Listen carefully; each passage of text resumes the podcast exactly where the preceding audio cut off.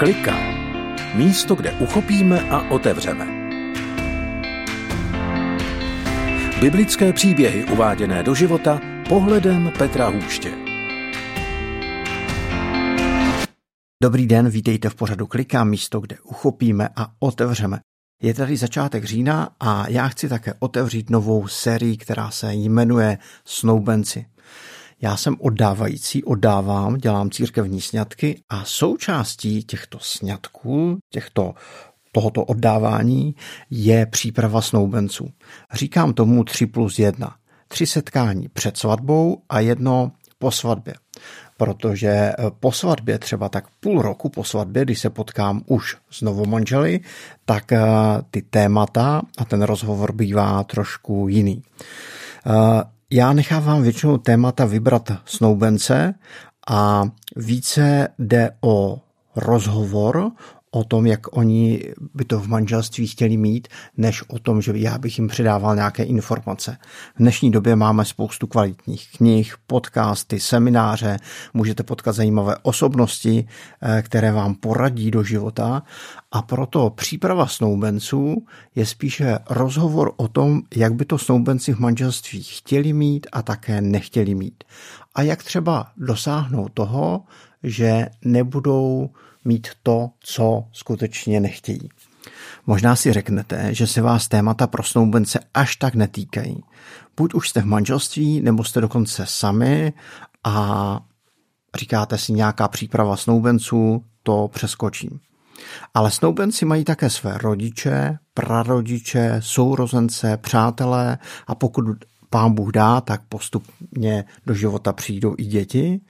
A témata které se týkají snoubenců, se týkají také všech těchto vztahů s rodiči, prarodiči, sourozenci, přáteli.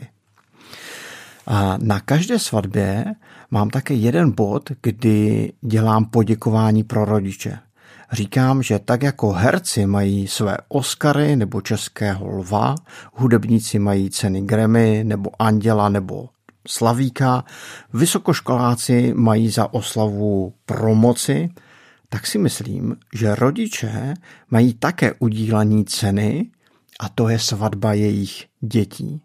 Protože rodiče je přivedli na svět, vychovali je a starali se o ně, jak nejlépe uměli, někdy i za cenu vyčerpání nebo vlastního strádání.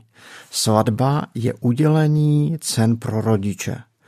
Protože pokud děti například vystudovali, našli si práci, partnera, připravují si společné bydlení, tak myslím si, že je to úspěch rodičů.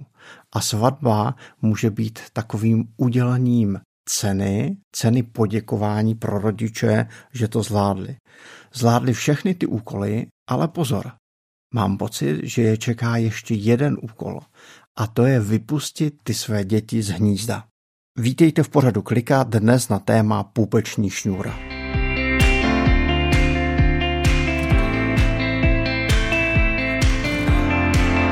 Efeským 5.31. Proto opustí muž otce i matku a připojí se ke své manželce a budou ti dva jedno tělo. Přilne ke své ženě a stanou se jedním tělem. Už tady není jenom já a ty, ale jsme tady my. Je tady vznik nového celku, manželství, společného bydlení, spolupráce, společného vztahu, intimity, dále pak rodiny. To jo, ale to je ta druhá část v tom biblickém textu. Ta první je, proto opustí muž otce i matku. Jde tedy o opuštění otce i matky nejenom fyzicky, ale také vnitřně. Pokud jsme totiž zůstali vnitřně přilnutí k tátovi nebo k mamince, tak bude těžké a bolestivé a také nesnadné přilnout ke své partnerce nebo partnerovi. Ale Nemusí to být až tak snadné. Není to totiž legrace, protože naše hodnoty, návyky, rituály se utváří do 3, 6, 9 až 11 let. Náš přístup k životu je, dá se říct, takový jako kompletní, hotový. A teď potkáme někoho nového, kdo to má úplně jinak.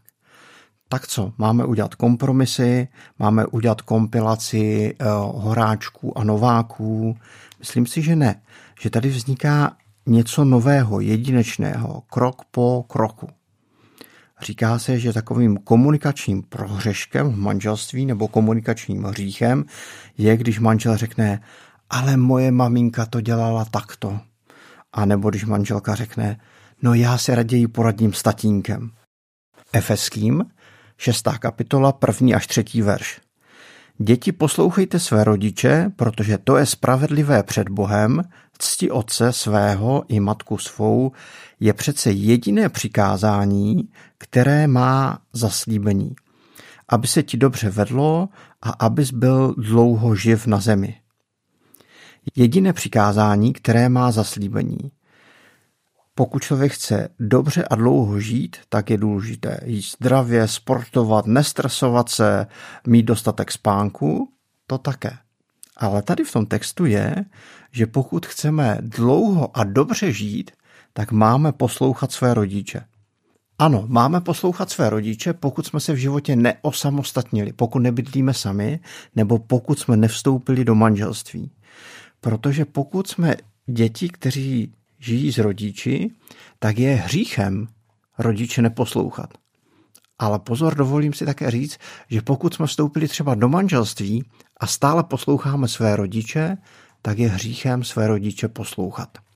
Na některých svatbách děláme takový zvláštní rituál. Je tam takový jeden speciální moment.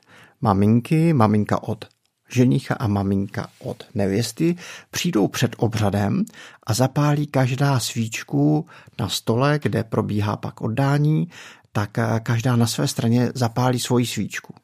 Celý obřad proběhne až po ano, ano, sliby, modlitba požehnání a pak, když udělám prohlášení, co Bůh spojil, to člověk nerozděluj a představím novomanžele, tak maminky přijdou zapálí jednu společnou svíčku, která je před ženichem a nevěstou, otočí se směrem k lidem a tu svoji svíčku svouknou. Je to silný okamžik a je to gesto toho, že vypouští ty svoje děti z hnízda. Že je předávají, aby oni mohli být jeden pro druhého. Že pomyslně ustříhávají tu pupeční šňůru. Myslím si, že Ustříhnout pupeční šňůru je zodpovědnost jak dětí, ale také rodičů, možná hlavně maminek. To není snadné, pokud svoje děti milovali, byly za ně zodpovědné nebo dokonce na ně byly fixované, tak to může být velmi těžké. Jak to udělat, když nám do toho rodiče mluví, když chtějí řídit náš život, když chtějí, aby ten náš život, naše manželství bylo podle jejich představy, podle toho, jak to měli oni. No tak jako rodiče nastavovali v dětství hranice nám, tak pokud to nefunguje, pokud rodiče nám chtějí mluvit do manželství tam, kde bychom nechtěli, tak se potřebujeme naučit nastavit hranice my rodičům. A to nemusí být vůbec snadné. Protože tak jako jsme poprvé se v životě učili chodit, mluvit, řídit auto, tak možná poprvé v životě se budeme učit nastavit hranice svým rodičům.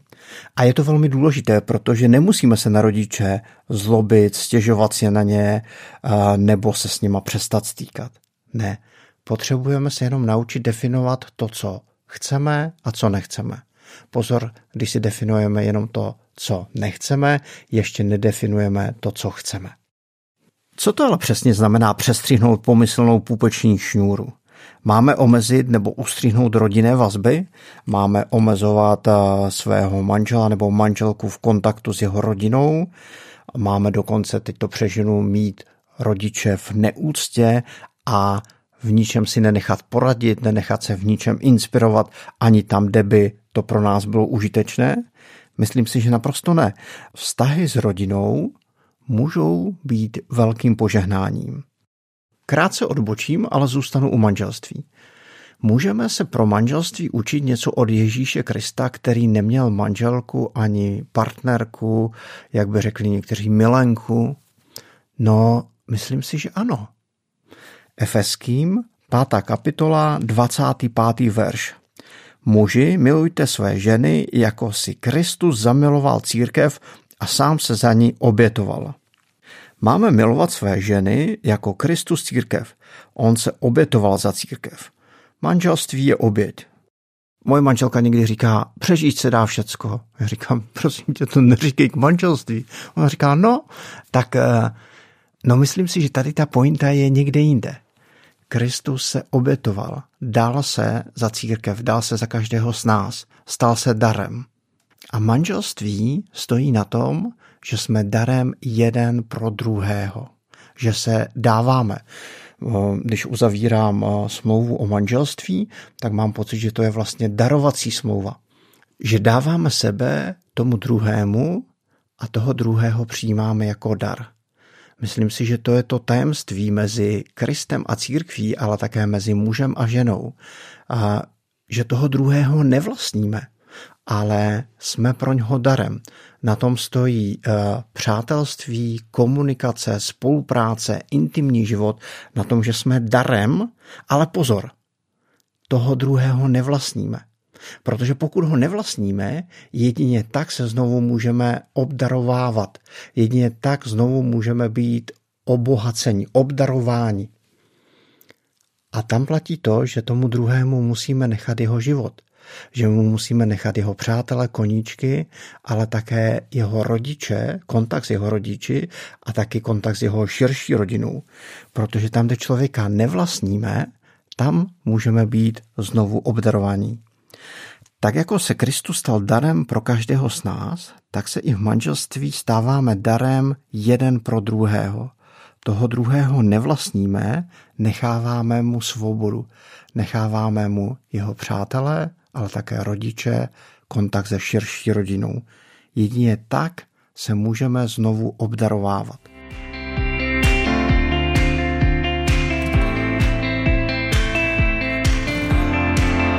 Mám pro nás cvičení pro příští týden. Zkusme se podívat, kde jsme druhým nenechali potřebnou svobodu. Ať jako rodiče, kdy potřebujeme nechat děti vyletnout z nízda, potřebujeme pomyslně přestříhnout půpoční šňůru, tak také jako partneři, kdy potřebujeme nechat svobodu jeden druhému, i svobodu v kontaktu s jeho rodinou. Můj kamarád, říkejme mu Roman, mají s manželkou tři kluky. A Roman říká, já mám zlatého tchána i tchýni. O víkendu tam zajedeme, žena nemusí vařit, oni navaří a tchán vždycky vezne kluky do dílny, do přírody. Roman říká, v určitém období vznikl problém. Já jsem byl pasivní ve výchově a tak tchán s tchýní začali tu výchovu dotahovat. Začali naše kluky vychovávat. A já jsem musel přijít a říct, uh, takhle to nechci, ale také jsem musel ve výchově našich kluků přidat. Obdivoval jsem, že si to Roman dokáže takhle přiznat a také to, že se stchýní a tchánem dokážou domluvit. A rodinné vztahy a vazby můžou být velké požehnání. Když přestřihneme pomyslnou pupeční šňůru, může vzniknout něco nového, jedinečného, krásného. Říká se tomu manželství. Ale kvůli tomu vůbec nemusíme přestřihnout naše vztahy a požehnání s rodinou, s rodiči. A to je z dnešního dílu všechno. Petr Hůš vás zdraví z pořadu kliká. Mějte se pěkně a třeba zase za týden.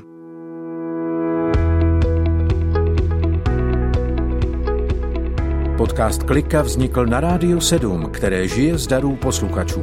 Pokud nás budete chtít podpořit, budeme rádi.